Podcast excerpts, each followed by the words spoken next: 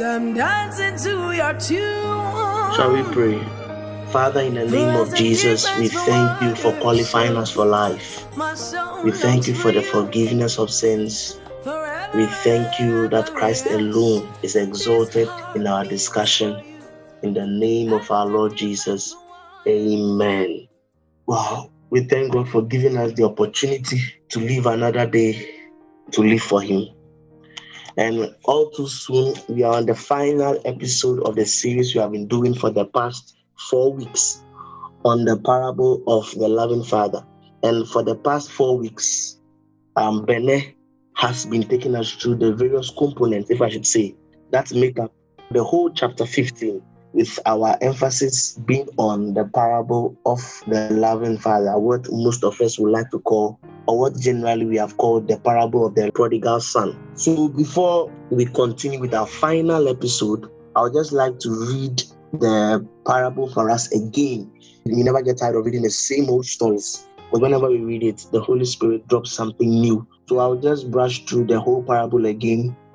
So that is Luke 15, the verse 11. I'll be reading quickly. It says, There was a certain man who had two sons. Let's take note of this because this is the verse that will be perusing for tonight. A certain man had two sons. So I think, for the sake of time, I believe you are familiar with the story the younger one came to the father and was like, Give me my share of the inheritance that belongs to me. And we peruse what that meant. Then the Bible says, Not many days after, he went into a faraway country where he wasted all his property, his inheritance, his father's labor that he was supposed to inherit on routers, living on prostitutes. Then, interestingly, immediately his money got finished, a famine came in and he was so hungry that he had to join himself to another country. So now he lost identity. He now had to become a citizen of another country. That's interesting. That's what sin can do to you. It makes you lose your image that you have got, which was a son of the father. And the Bible said that and he had to work for food. And then what made it so worse was that now he had to compete with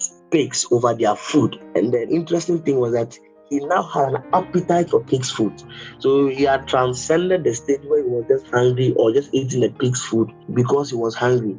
But now he had a craving for pig's food. And that's one thing that sin does to us. Then after that, the Bible said that one day, as he was enjoying his delicacy, if I should say, the Bible said he came to himself and said that, ah, even the servants, even the least of the least of the least in my father's house has more than enough to eat. He says, I will arise and go back to my father's house. And the interesting thing was that he didn't just say it, he didn't just think about it, but he took the step to come back home. And the Bible says that as he was a while away from the house, his father saw him and his father ran towards him. And the Bible says that his father immediately his father ran towards him, moved with pity, and embraced him and kissed him. And the son said, Father, I have sinned against heaven and in your sight, and I'm no longer worthy to be called your son. Make me your servant. And interestingly, look at the father's response. He didn't comment. He just said, The father said to his born servant, Bring me the best robe. I see what the son said. He didn't even hear it. He just ignored it and said, Bring me the best robe and put it on him. Give me a ring and put on his finger and the sandals for his feet. And I think last week or so, Bennett explained what the robe meant, the ring meant, and the sandals. And the Bible said, Bring the fattened calf and kill it. And he did a party and a feast for him. Then he said, Why was he doing it? Because my son who was dead is alive, who was lost and now is found. And the Bible said that, and his elder son who was in the field, returning home, hearing music and dancing. Interestingly, he should have run to the house because if I'm coming when I'm hearing music and dancing, I should run home. But he stood afar, and I believe he was already suspecting something. So he stood afar and ask the servant that what's going on. And Your brother has come home. And automatically, for some strange reason, he knew that his brother didn't come home in a good state and he refused to enter. And the father came out and came to meet him that, Oh, you know, all I have is yours. But this your brother was lost and now he's found, was dead and now he's alive. Come and let's join him and let's make a feast. So that is just a recap of the parable.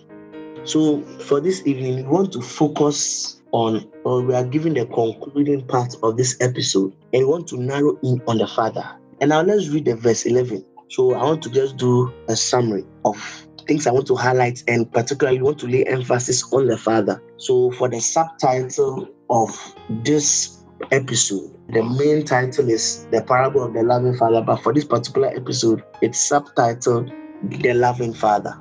We want to look at the loving Father. Now, the verse 11, it says that, and he said, There was a certain man who had two sons. Now, Here's where most of us, I think, we have not taken notice of. When Jesus was answering the question, he said that there was a certain man. The emphasis of or the key actor in this story is the man, not the sons. Because he said, and there was a certain man who had two sons. He didn't say that there was a certain young man who had a father and an elder brother. The first thing I want us to take note is that the parable Jesus gave was about the father not about the son, not about the prodigal son, nor the elder son. And now, why is this important? Because human beings over time have made ourselves the center of everything in this life. So, even in reading this parable, we think that the center of the parable is the sons, that is representing of us. Both sons are types or shadows of the two types of children, broadly speaking, that the father has. So you are either the younger son or an elder son. And when we get to that one, to know which class you belong to. But the emphasis is not the son, it's on the father. And this is important because many of us think that we are the reason for life. You are not the reason for creation. Sorry to burst your bubbles. But man is not the reason for creation. Man is not the reason for God. God doesn't exist because of man. But some way, somehow, we have unconsciously or consciously made to put ourselves as the center of everything God does. That's not the case. The Father or God is the center of creation.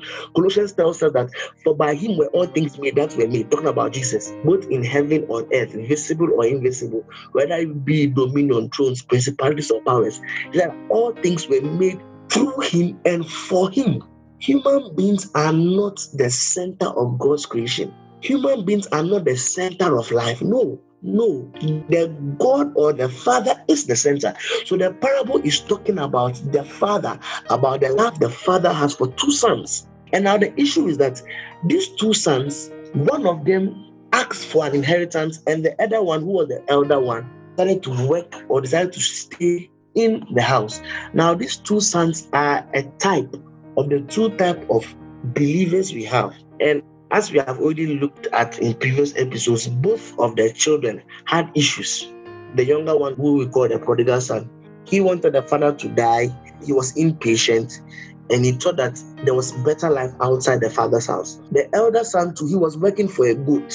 He was working for a reward. He was thinking that in doing work for the father, that's what will qualify him for an inheritance. So the bottom line is that both children did not have an accurate knowledge of who their father is. And this is very important. Whether you are an elder son or you are a younger son, both of them suffered the same deficiency. And the deficiency was that both of them did not know who their father was or who their father is. That was the basis. So the younger son was thinking that the father was sitting on his joy. The younger son had an image of the father that the father doesn't want his best. So the father is keeping something good from him. The father is withholding something good for him. And because of that, he wants to live life outside the father's house. And the elder son who stayed was only staying because he was thinking that in working for the father the more, he would qualify to get a good. So both of them had their issues, but the fundamental crack or the fundamental issue underlining the behavior of both of them was because they didn't know who their father is. And I believe this is what's happening in the body of Christ. Many of us don't know who our father is. We don't know what it means for God to be our father. We have a certain myopic view about God because we have failed to look into the scripture to know who this God is. That is why most of us fall for the deceitfulness of sin in the sense that when we sin, because we don't know who our father is, we are rather running away from our father instead of running towards him. So you see that in the younger son, he said that let me arise and go back. And now when he's going back, he doesn't want to go back as a son, but he wants to go back as a servant because he didn't appreciate who his father is. He didn't know the generosity of his father towards him. And the elder son to the same thing. He was thinking that by working the more, by doing more, by by being in the house, he would qualify for a good to have a party with his friends. So both of them did not appreciate or both of them did not understand what it means to be a son of this father. Um, I think about some months ago, I was having a discussion with Ben, and I don't know what brought about this discussion, but we are talking about the need to be specific in prayer. And I know that most people have said that when Jesus was talking about faith, he says that if you are speaking to this mountain, he said that be thou be removed and cast into the sea. And we have coined that to mean that when you are praying or when you are asking something from God or from our Father, we should be specific. So if you want a phone, you must tell God the brand of phone you want, the color of phone you want, the shape. Like you must give God details. And there's this funny story that I don't know if you have heard about it. It was about a man who was praying that when you own a big car full of ladies, then you will be opening the door for the ladies to enter and come in that kind of like luxurious lifestyle. And after many years, he was a bus driver in a girls' school. So God has answered his prayer because now he's driving a big bus and the bus is full of girls. Now, I know many of us have had this issue where, like, if you are praying to God, be specific. God, I want 88 in my math uh, exams. I want 92 in my science exams. I want a pay of 3,000. I want a pay of, and I appreciate this. But the reality of this is that the reason why we are praying, or the reason why we believe this notion, is because we don't know who our Father is. It's because we don't know the generosity of our Father towards you. Now, what do I mean? Can you ever imagine a scenario where the children or a child of Jack Ma or Bill Gates or Steve Jobs or Jeff Bezos, any of these millionaires and billionaires you know. So now imagine I'm let's say Bill Gates' child, and for some strange reason, my phone is spoiled. And I go to Bill Gates. In the first place, that's not going to happen. I don't need to go to my father. I can just pick a phone. But let's just put this scenario that my phone is spoiled. And I go to my father, who is Bill Gates, and I be like, Bill Gates, or daddy, please, my phone is spoiled. I need a new one. Tell me, do you ever think that there's any scenario that Bill Gates will give his child a Nokia 3310. It's absurd. Like, there's no way. That's not the case. And that's what Jesus was talking about in Matthew. He said that if wicked fathers, wicked fathers know how to give good gifts to their children, how much more your father in heaven? That's the issue. You see, because many of us we don't have an accurate knowledge of the generosity of our father towards us, we are not able to really flow with him. That is why all that the elder son was asking for was a good. Oh, all that this guy was asking for was give me a goat to have party with my friends. When he did not know that all that his father has was for him. And you see this deficiency in knowledge has crept into many aspects of our life including our prayer life. Look at the way we pray. Just analyze our prayer. Do you think that if you really appreciate the fact that god is your father you would pray the way you are praying? No. For example using the same example, if my father is Bill Gates, do you think I would think twice in asking him for a car as a gift? Absolutely not. Because why? My father has abundance of cars. In fact, any car, if I want a plane, let me not even go to car, let me go to plane. If I want a plane this very second, my father can sign a check or can make a call and the plane will come instantly. But you that are listening to me, can you go and ask your father for a plane? Why not? Because you know that your father's pocket may not meet that demand. But you see, because many of us we don't know the generous and the limitless ability of our father. Our prayers are so shallow. We are praying as though our father makes hundred dollars a month. So the basic issue that occurred between both sons was because they didn't have an accurate knowledge of who their father was or is. So this evening, we just want to expose to you three things from my point of view that my friends will come in. I want to just expose to you three things of what it means for God to be your father. And and I believe that one day, if God permits, we will do a whole series on what it means for God to be our father. Because I think that many of us we don't know the generosity of our father towards us. See the way we beg God in prayer. See the way we even approach God in prayer. See the way we run away from God when we fall short is because we don't know the extent of his love towards us. So the younger son is saying that let me go back as a servant. Oh, I pray that we would come to appreciate what it means for God to be our father. And I want to give you, I said three, but this is a preamble. What does it mean for God to be your father? It means that you have expressed faith in Jesus Christ. And this is very important the only way God can be your father, the only way, for emphasis, the only way God can be your father And the only way you can ever call God Father is after you have expressed faith in Jesus Christ. Let's go to Galatians chapter 3, verse 26. I'll just give you two scriptures. There are so many scriptures scattered across the Bible, but I'll just give you two. Galatians 3, verse 26. It says that, For in Christ Jesus, you all are sons of God through faith.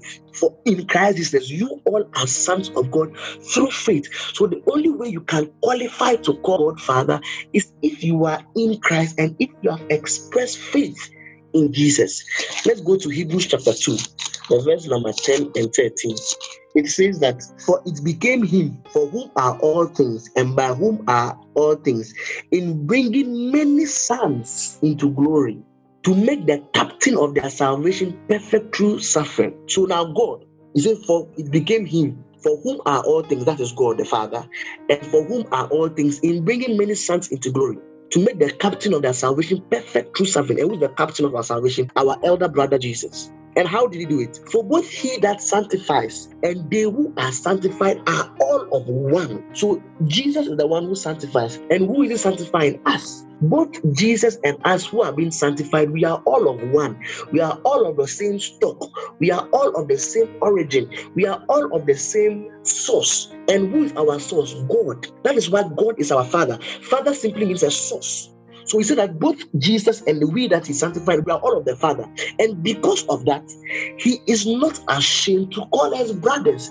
Jesus is not ashamed to call you his brother. And he said that in verse 12, saying, I will declare your name to my brothers. So now Jesus is going to declare the Father's name to his brothers, that is us. In the middle of the church, I will sing praises. Verse 13. And again, I will put my trust in him, that is the Father. And again, behold, I and the children that God has given unto me. So the only way you can qualify to call God Father is because you have expressed faith in Jesus Christ. And now, just to chip this in, that is why what we normally call the Lord's Prayer, as recorded in Matthew 6 and Luke 6, I think I'm right, doesn't qualify to be an Old Testament prayer. Two, it is more than just a format of prayer because just the first two words in what we call the Lord's Prayer automatically makes this prayer a New Testament prayer because how does it start? It says, Our Father. Nobody in the Old Testament ever dared to call God Father. Nobody from Moses to Abraham to Isaac to Elijah, all these great men of God, none of them ever qualified to call God Father. Why? Because Jesus had not sanctified them. Jesus, who is the first or who was the only begotten, had not come to die to become the first begotten. You know, in John chapter 12, he says that when people came to look for Jesus, and Philip told him that, Oh, some men have come to look for you. Immediately he said something that a corn of wheat, unless it falls to the ground and die, it abides alone. But when it falls to the ground and die, it bringeth much much fruit, referring to himself that he, as long as he's alive, is the only begotten. But he who is the seed, who is the word of God, when his death, his burial, and resurrection, he will bring forth much fruit. He will bring many sons into glory. So the only way we ever qualify to call God Father is because of Jesus. Is because we have expressed faith in what Jesus has done. Hallelujah. So Moses at that time was not a child of God. Abraham was not a child of God. Elijah, Elisha. That is why Jesus himself said that even the least in the kingdom is greater than John the Baptist, who was the greatest in their era. My God, that means immediately you become born again this very second. By virtue of the fact that you have expressed faith in Jesus Christ, you are a son. And immediately accept Jesus today, this very second, you are greater than Abraham. You are greater than Isaac. You are greater than Moses. You are greater than Elijah. You are greater than Elisha. You are greater than whoever you can think about, the King David. Because the least in the kingdom is greater than this, or is greater than the greatest, who was John the Baptist in their era. I pray that you would receive light, that you come to appreciate what it means to call God Father. So now for the purpose of our discussion, just to know that, as I said, I'm believing God that one day we do a whole series on what it means for God to be a father. But just for the purpose of our Bible, I want to give you three things of what it means for God to be your father. The first thing is that you have access to God. Ah, the gift of access. So we know in Hebrews chapter 4, the verse 16 is a popular scripture we quote mostly in prayer. Let me just start from the verse 14 so that we can get um, a bit more background. Say, seeing then that we have a great high priest that is passed on to the heavens, Jesus Christ, the Son of God, let us hold fast our profession. For we have not a high priest which cannot be touched with the feeling of our infirmities, but was in all points tempted as we are, yet without sin. So now, because of our high priest, he is saying that let us therefore come boldly. Oh to the throne of grace that we might obtain mercy in time of need. The first thing, or what the first thing I want you to know regarding our study of what it means to call God Father, it means that you have unrestricted access to God. Ah, now, if I want to get to the president of my country, I don't even think I'll even get the opportunity. But let's just see. I would have to write letters upon letters. I'll have to book appointment upon appointment. And I don't think it will ever happen. I don't know how, but I need to go through due protocol before I can see my president's face. But I don't think that the son of the president needs to go through any protocol. In fact, he can walk into his bedroom and say, Daddy President, please, I'm hungry. Or the baby of the president can indirectly let the president imagine he soils himself. The president, who is his father, must come and clean him and bath him. That's what it means to call God Father. It means you have unrestricted access to God. It means that you have the privilege of coming to God. Now, I would like to give this scenario. Just taking the president, for example. You know, if maybe I'm a doctor or a lawyer and I have issue about conditions of service, I cannot walk to the president. The only instance where the president will ever listen to me is if I go through my union on my organization. So the doctors of this country, then you write a letter that oh our conditions of service or teachers or drivers. So the president of a nation doesn't listen to individuals. No, he listens to groups, he listens to unions, he listens to organizations. But what does it mean to have God as father? It means you as a single individual, anytime, anywhere, any place you can just open your mouth and say, Our Father, and immediately you utter these words. Immediately, you are catapulted before the throne of grace. So even if God was in an executive meeting with the heavenly scientists and the 24 elders, immediately you lift up your voice and say, Our Father. Immediately, God stops every meeting and gives an ear to you. He's always having an ear for you. Ah, I pray that you know what this means. So it means that, so imagine that, let me use Bill Gates. Imagine that Bill Gates was my father and he was omnipresent, meaning he's everywhere at the same time because our father is omnipresent. So imagine for some strange reason, as a son of Bill Gates, my money gets finished. I'm I am going for a tour, I'm going for a vacation, and my money gets finished. All I have to do is to say, Our Father. Then immediately I say, Our Father. Then Gates appears. Say, Yes, my son. Then Daddy, I want to buy this car. My money is small. Then immediately Gates will just give me the money. That's what it means to have God as your Father. It means anytime, anywhere, any place you can call upon Him and He would answer you. This is the privilege of access. This is the gift of access, the gift of prayer that we can access God. So, sweetheart, why are you living a disadvantaged life? You are going for an interview. Don't you know that God is your father? Call upon Him. You are in the exams room and you seem to have forgotten something. Don't you know that God is your father? Call upon Him you are in a fix and you need to take a quick decision and you don't know whether to turn to the left or the right, call upon Him. You are about to engage into a transaction and you're not sure you have the gift of access, call upon Him. So I have this mantra that tell God everything all the time, always, because He is your Father. Ah, I wish I could talk about this the whole day. Now, the second thing, and that's what the son had the younger son. Immediately he was in the, um, he came to his senses. He just came back, and in fact, it was his father who was waiting for him. but do you think if any of the servants wanted to meet the, the man or the father to have conditions of service. Do you think that could just walk to him? You have to then tell his master servant that, boss, please, I want to see the man. Then go and ask the doorkeeper that, please, is the man available? Can I see him? Say, no, I'm not in the mood. But the son can just walk in. And in fact, the father is rather looking out for you. So God is eagerly waiting for you to mention his name. Mm, call upon me and I will answer you. Ah, and I will show you great and mighty things that thou knowest not. Call upon God, sweetheart, because He is your Father. Let me go to the next point. The second thing of what it means to have this God as your Father, as our Father, it means that He is responsible for you. Mm. Do you know that God is responsible for you? Do you know that God is responsible for putting clothes on your back? Do you know that God is responsible for making sure that you do not go to bed on an empty stomach? Do you know that God is responsible for giving you the best in life? Do you know these things? You see, that's why many of us are living the lives we are living because we don't know that God is our Father. And those of us who know He's our Father, we don't know His generosity towards us. So immediately the younger son stepped out of the house, he began to go hungry. But there would have been no instant that as long as he's in the Father's house, he would ever get hungry. And I always like to quote this scripture from Romans 8. It says that, For if God, if our Father did not withhold Jesus from us, do you think that he will withhold a car from you? Do you think that he will withhold a spouse from you? Do you think that he will withhold good health from you? Oh, God is responsible for you if he is your father. But the issue is that many of us, because we don't appreciate what it means to call God Father, we are dealing with him as a stranger or we are dealing with him as our landlord. that we are owing rent and we can't pay and we are hiding from him. But if God is truly your father, it means He is responsible for you because you represent Him. It's because you are an extension of Him wherever you find yourself. But it's so sad to see the way we worry in life. Nothing breaks the heart of God like anxiety. Hmm. That is why in Philippians it tells us that do not be anxious for anything. Hmm. Do not be anxious for clothes. Do not be anxious for a good job. Do not be anxious for a good salary. Do not be anxious for good health.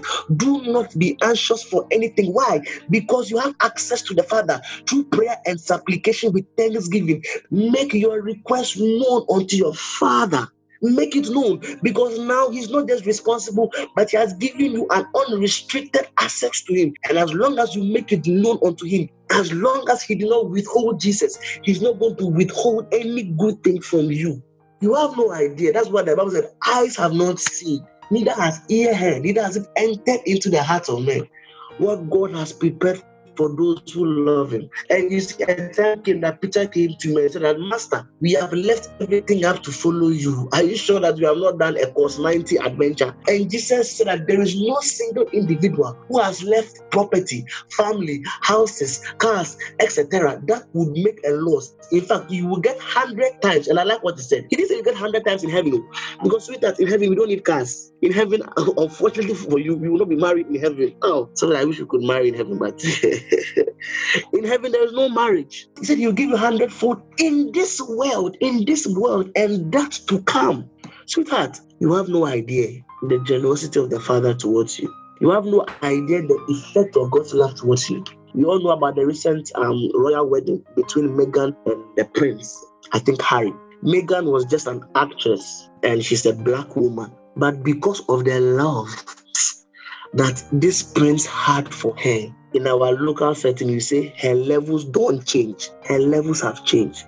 She's now royalty. What made her royalty? The love of a prince. So my question to you is that do you know the effect of God's love upon your life? Why then is your life full of complaints, murmuring, doubt, as though you are an orphan? Why do you live your life as though your father is handicapped? Why do you live your life as though your father is withholding something good from you?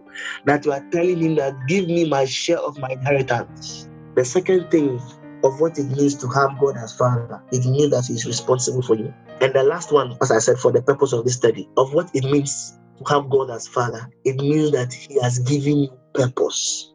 And your purpose in life is to contribute into the building of his house. The only thing is that because of our differences and the uniqueness of our maker, we all achieve this singular purpose in different ways. Our purpose is all the same.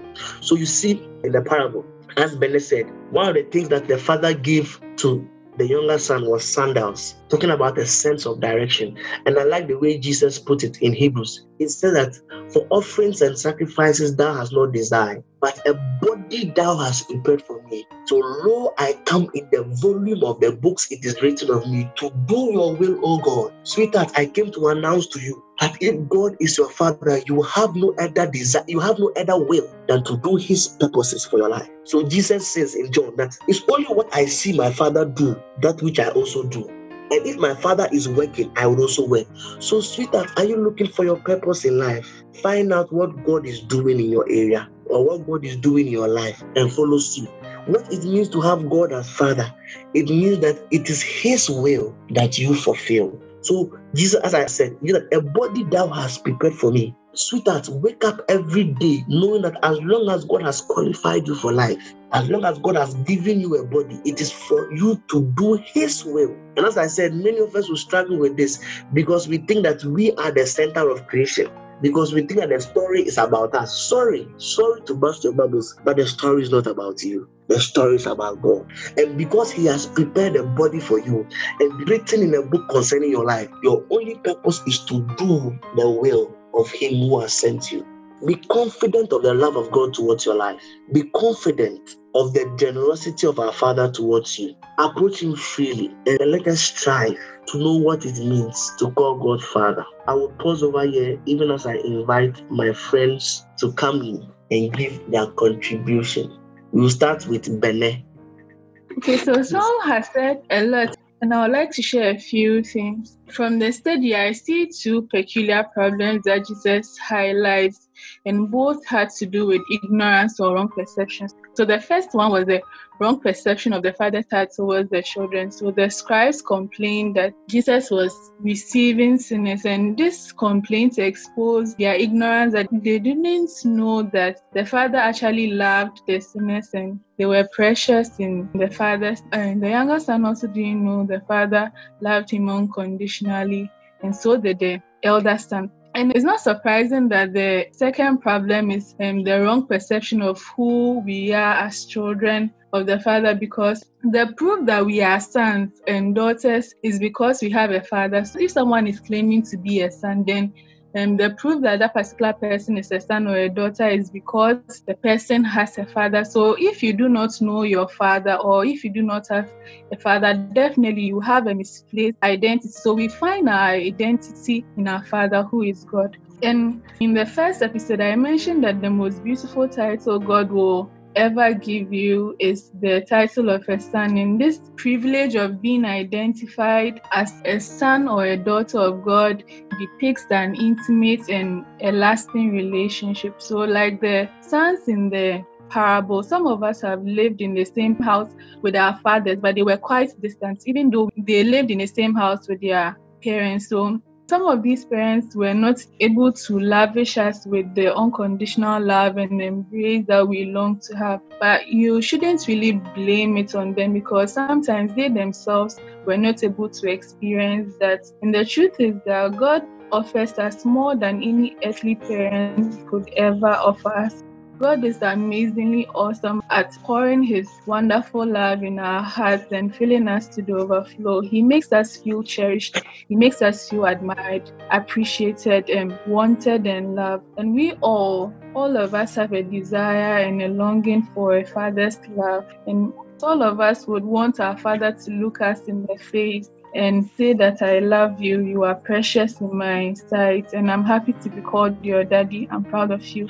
And that's what God tells us every day. In our childhood days, um, a lot of us longed for our fathers to applaud us whenever we had good results on our report card. And it's unfortunate that some people we're not able to experience this particular love and embrace from the Father. And the lack of this um, fatherly love has made a lot of people cold hearted. Some people are rebellious, others have low self image and low self esteem. And a lot also seek this particular love in the wrong places. But God is calling us, He longs to heal our broken hearts and he wants to fill us with his love like never before. He says that I have loved you forever and will never stop loving you.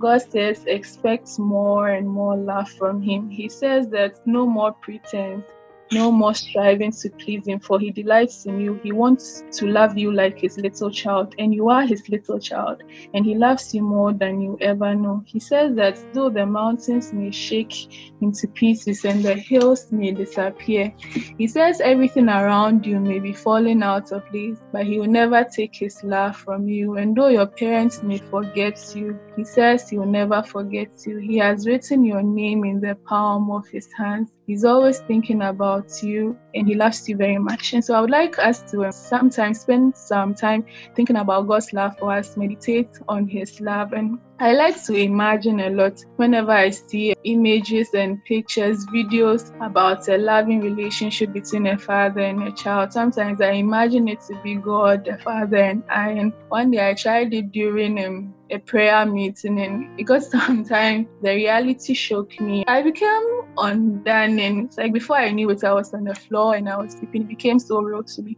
So God loves you, God adores you. He gave you Jesus his best. And if he gave you Jesus, what will he withhold from you? Pray and seek to know more about God's love for you because an experience of his love will transform you. It will deliver you from fear, it will deliver you from insecurity, low self image, service out of duty, and it will make you wholeheartedly serve God out of love.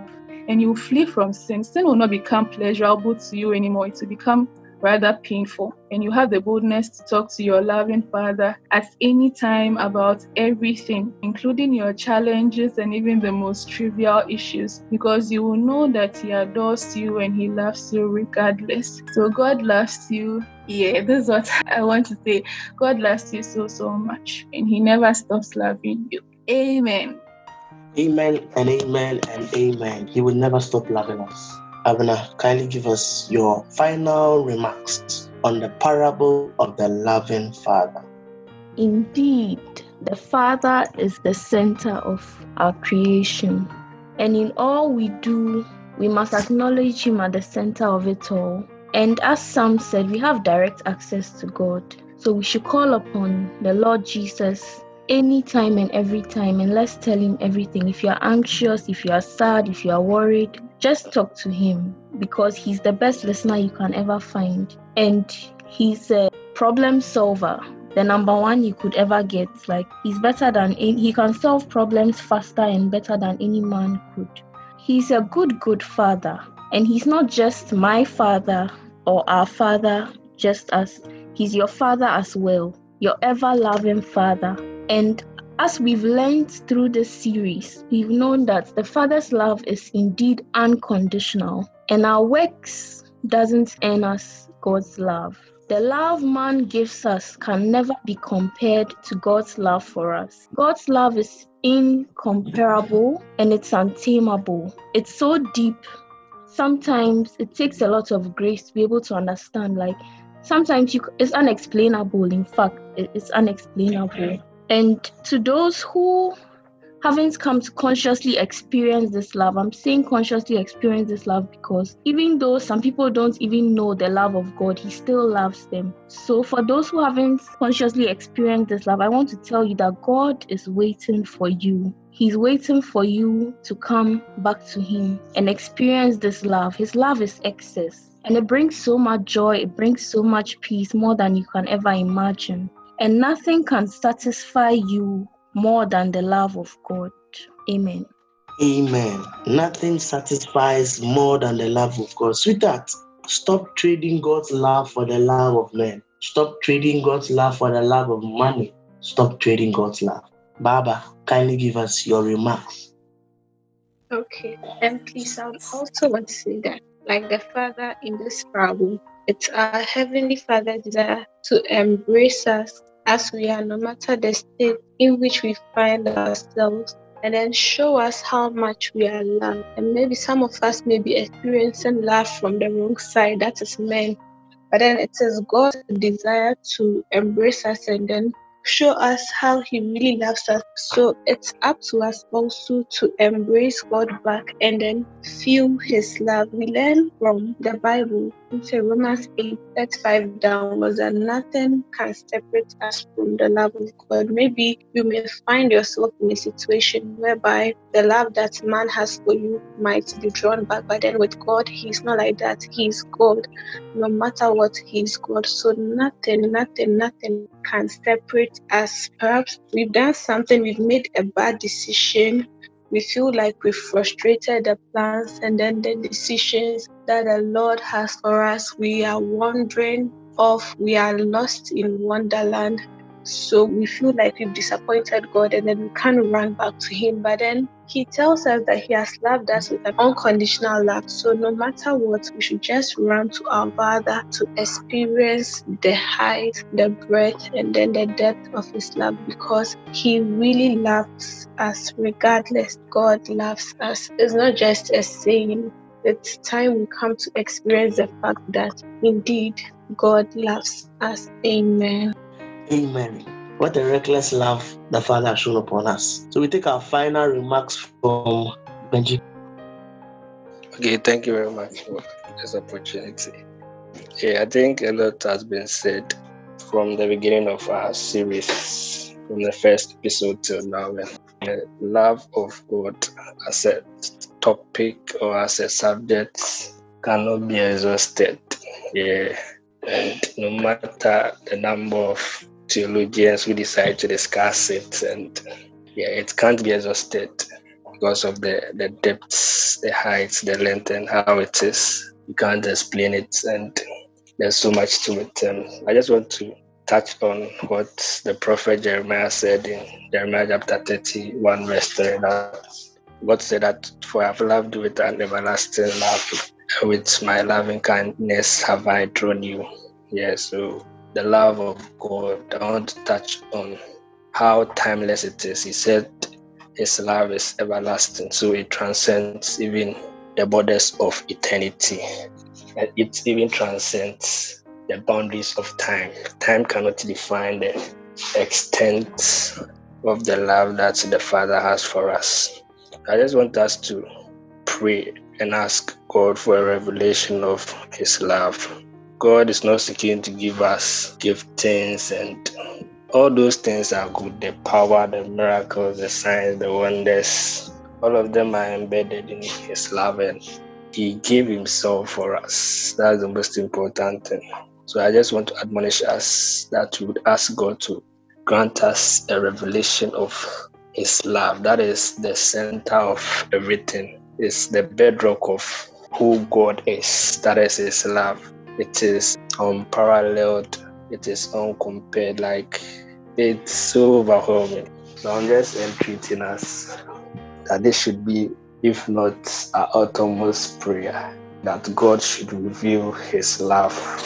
He should show us the extent of His love for us. Because when we come to know the extent of the love that He has for us, as Sam rightly said, there are certain prayers that you are not going to pray because we serve an intelligent God and He knows you better than yourself. He knows the things that you need, even the things that you want. So it's not about the specificity of how you go about your prayer. But if we have and we know who our Father is and the love that He has for us, there are a lot of things that we are just going to stop doing. Because when the son realized who his father was, the power he had, and what even his servants were enjoying his house. That triggered him to even go back. That even if my father would take me as a servant, I would agree to that fact. Just as even David said that it is better that I be a gatekeeper in the house of the Lord than to be anywhere else in the world. Yeah. So I just end by saying that indeed there are three things that abide faith, hope, and love and the greatest of them all is not any love, but God's love. Amen. Amen. God bless you all. And as we would like to do, we want to take a prayer. Once again, we are reminding us that the Father is at the window waiting for your return. Our prayer is more of an invitation. So I would like to give each and any person that is listening to us to express faith in Jesus. In other words, an opportunity to be qualified to call God Father. If you are listening to us this very day and you have not expressed faith in Jesus, you have not believed in your heart, and you have not confessed with your mouth, and what you have believed and what you have confessed is not transcending in your everyday life, once again, God is giving us an opportunity that He's waiting for us to make that decision of returning back home. So I like to give each and everybody an opportunity. And I will plead that as many of you that want to come back home, to turn back even as we make this prayer unto God. Kindly repeat after me in all sincerity and genuinity in your heart. God, we thank you for your love. We thank you for not giving up on us. We thank you for the gift of Jesus. We thank you that ever since Genesis, you have been on a mission to bring us back home. And today, I have decided to accept your call. This very moment, I declare you as the Lord of my life. I believe in you. I believe in your death, the burial, and the resurrection of Jesus. And I proclaim that Jesus be the Lord over my life. I proclaim that because of what Jesus has done, I accept it. I accept his substitutional work. And I declare that if I live, I live for you. And should I die, I die for you. Thank you for accepting me. Thank you for not rejecting me. In the name of our Lord Jesus. Amen and amen and amen. I wish I was in heaven by now to see the rejoicing and the party, the feast that the Father has thrown for you. How Angel Gabriel and Angel Michael and the rest are, are jumping and rejoicing. And as our father is rejoicing, as our elder brother is rejoicing, because our brother who was lost has now been found. Our brother who was dead has now come alive. And as a fellow brother, as a fellow sibling in the household of God, I want to specially welcome you to the household of the Father. Never step out of this house. God bless you so much. Thank you all for listening to this podcast. We really appreciate your presence. We really appreciate you telling friends. We really appreciate you joining this household. And God being so good, we are going to start a new series. Come, God willing, next week. And I believe in God that we will continue to share His word to help you renew your mind and to help you have a daily walk with our Father. God bless you all so much.